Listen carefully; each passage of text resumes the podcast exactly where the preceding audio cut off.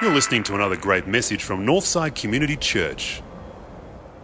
It was about 12 months ago that the uh, Harold Camping phenomenon broke onto the, uh, the media scene around the world. You remember Harold Camping? He was a fairly extreme American preacher who predicted through his radio program that Jesus Christ would return on May 21st, 2011, last year. And uh, when that didn't happen, he, he sort of retweaked it again and said, Look, no, no, sorry, got it wrong. October 21st. Uh, that's the one.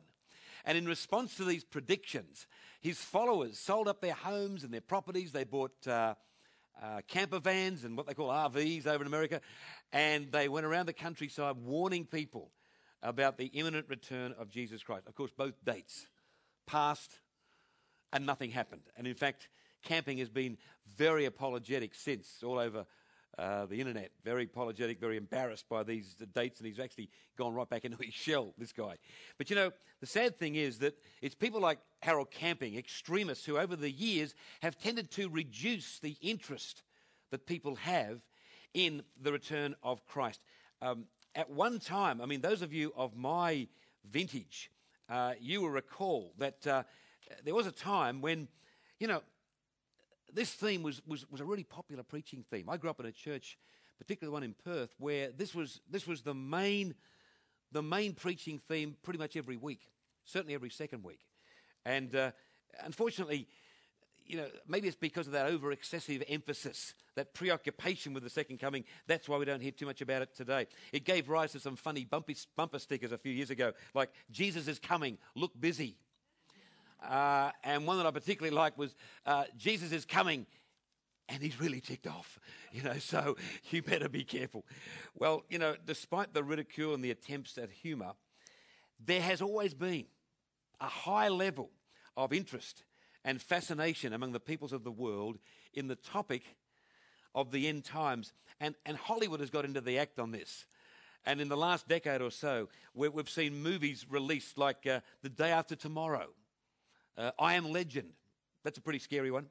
Uh, 2012, and uh, The Day the Earth Stood Still, just to name a few of them.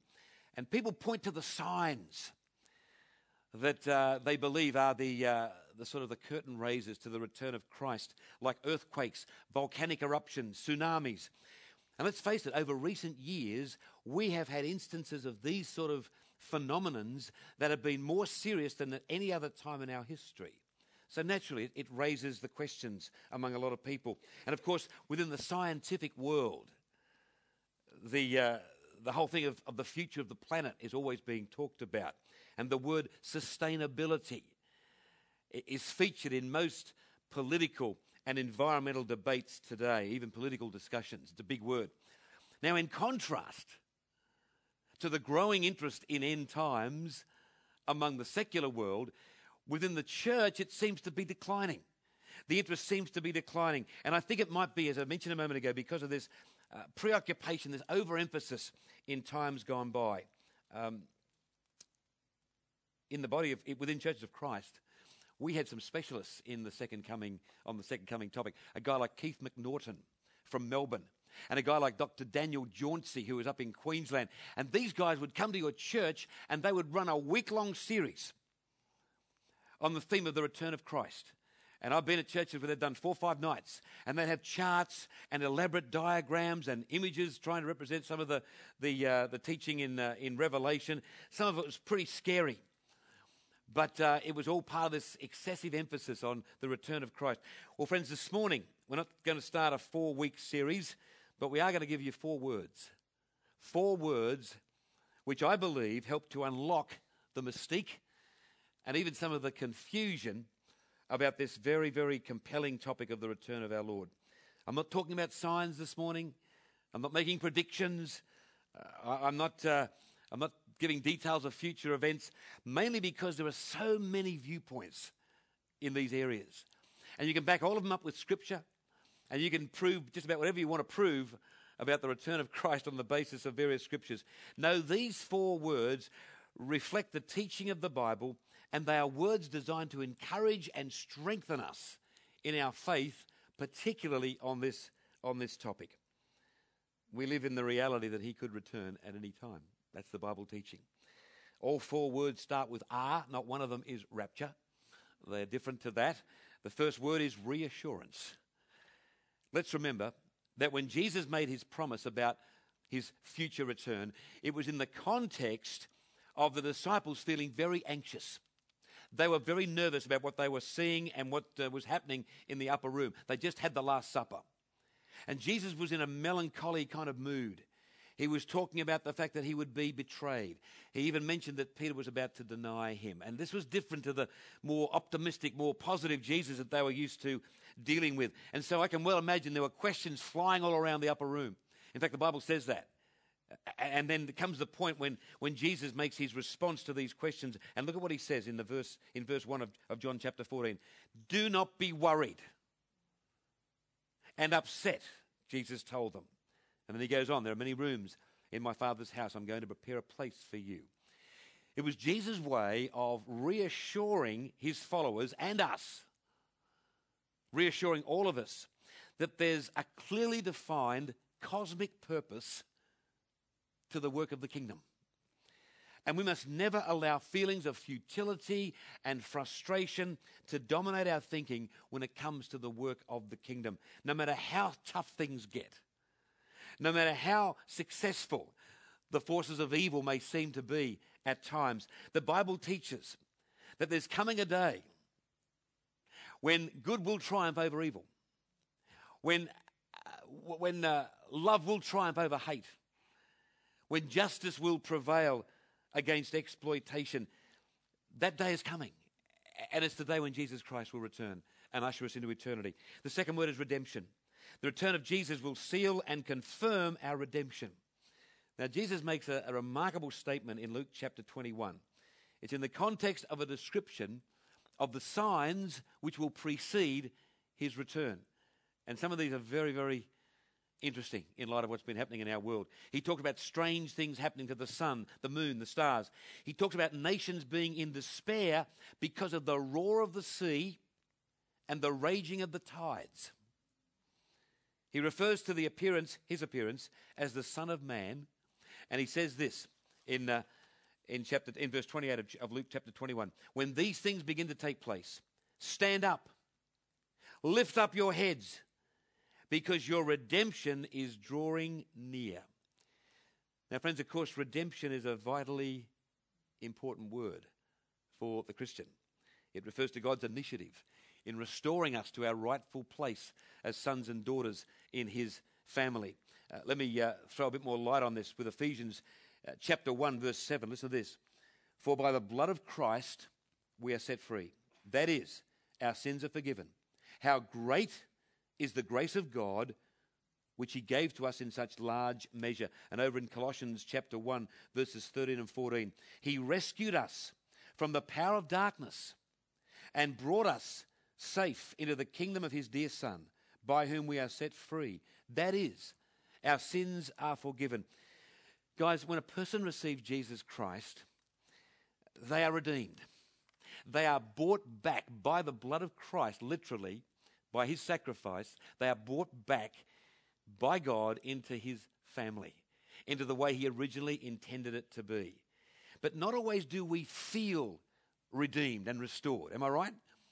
I mean, it's one thing to know that as a truth, but there are trials and hardships in life. There are seasons of suffering. There's our own waywardness and, and sinfulness that takes us off the pathway. That's the reality of the Christian journey. That's how it is. But the struggles, these, these struggles and influences in our lives, in no way reduce the reality, the truth of our redemption, but they can, they can reduce the experience of redemption. We don't always feel redeemed. I, I speak to people virtually every week who say, who say to me, Graham, I seem to have lost my connection with God. You know, I'm feeling spiritually flat. My, my prayers are bouncing off the ceiling, you know. we don't always feel redeemed. But nothing takes away from the fact that we are redeemed if we're in Jesus Christ. And so, when Jesus returns, or we precede him, we precede him through death. Uh, our ultimate redemption, our ultimate redemption, will be, re- will be realized as we're ushered into, into an eternal ex- existence where there is no more sin, no more suffering, no more mortality. For that which is mortal will become immortal. Lift up your heads, says Jesus, because your redemption is drawing near. That is the pure, ultimate expression of our redemption in Him. We say a lot more about that if we had time. That's one of the real certainties associated with the return of Christ, as is the certainty of reunion. That's the third word we're looking at today. The Christians in the city of Thessalonica, as James has mentioned, had many questions for Paul regarding the return of Christ and the status of the dead and so on. And in one of the many passages designed to provide clarity on the subject, Paul says this We believe that Jesus died and rose again, and so we believe God will take back with Jesus at his return those who've died with him believing, those who've died rather, believing in him. Verse 14 of the fourth chapter. Now, friends, this is one of the many references in the New Testament to the great gathering of the redeemed in heaven. Now, I'm not one to speculate about the details of heaven. And there's no time to talk about the use of imagery in what we call apocalyptic literature, which is a whole study of a particular kind of literature dealing with the end times. Um, I'll be honest with you, I'm not strong on streets of gold and, uh, and so on. I, I, look, if that's the way it is, then I won't be disappointed. But uh, a lot of that is symbolic. I do know this. This is I, I do know this. It is of enormous comfort and reassurance for me, and I know for many of you, to think that there will be a reunion of loved ones who have died in Christ. Uh, that, that is just such a, a powerful source of hope uh, for many of us who've lost loved ones. As I say, the details of how and how this is all going to work out, they're fairly incidental to me. I mean, the Bible says there's no marriage in heaven. Now, now for some of you, that might be good news. But, like, if you've got a great marriage, it, it's hard to imagine a heavenly existence without being with the one you love. Uh, some people get very nervous about the fact that they're going to have to spend eternity with certain relatives when, when even Christmas Day can seem like an eternity. Uh, and they think, like, how's that going to work? You know, like, I don't know. I don't think we need to worry about those, those kind of details. Just leave that to God. The important thing is to celebrate and to savor that one day there will be a reunion with those in Christ who've gone before. The promise of immortality through Jesus is, I believe, the thing that enables us to make sense of the struggles of our mortality. It's kind of like what Paul says in uh, Romans 8, verse 18. He says, I consider what we suffer at this present time cannot be compared at all with the glory that is going to be revealed to us. And just as an aside, yeah, watching that uh, Q&A the other week between John Dawkins and, and uh, Dr. Pell, uh, fascinating. I've got to watch it again. I've got it on tape. Um, you know, when John Dawkins, one of, in, one, in Pell's, one of his better moments, he said, well, of course, the Christian faith provides an answer to what is the purpose of life. And John Dawkins made the extraordinary comment in saying, that's an, that's an absurd question. What is the purpose of life? That's an absurd question. And I thought, man, where have you been? Who do you talk to? That's the question everybody asks at some time or other. What is why we what are we here for? What is the purpose? And in Jesus Christ we find that meaning, that purpose. Mortality is preparation for immortality. The final word is readiness. That's the response we're meant to make in light of Jesus' return. What did Jesus say in Luke 12 40? You must be ready because the Son of Man will come at an hour when you are not expecting him. Friends, I believe readiness is our best response to these, to these future events. Not predictions, not speculation, not big wall charts with all sorts of detail. No, it's readiness. Living a life that is worthy of our calling. Living by God's strength a life that is growing in our knowledge of Him, in our availability to Him to fill us and renew us.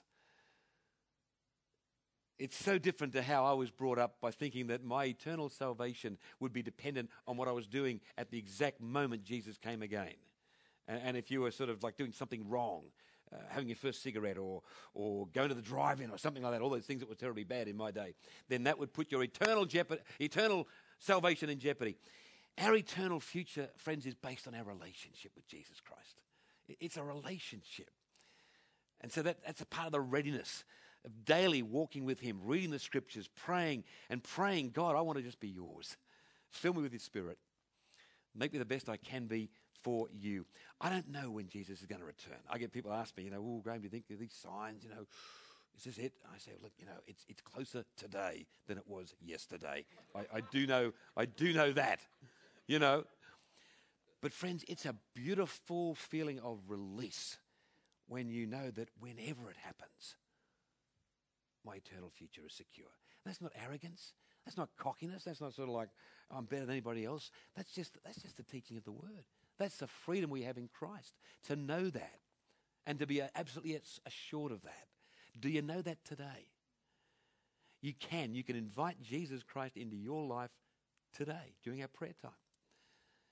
If you've gone a little bit off the track and you know that connection's been lost and you're really you're really out of sync with the Lord, you can you can just pray for renewal today. Invite him back into your experience. Get fair income. Get honest with what's happening, what's going on. Just be real. He's only a prayer away in that sense. Let's join together in prayer?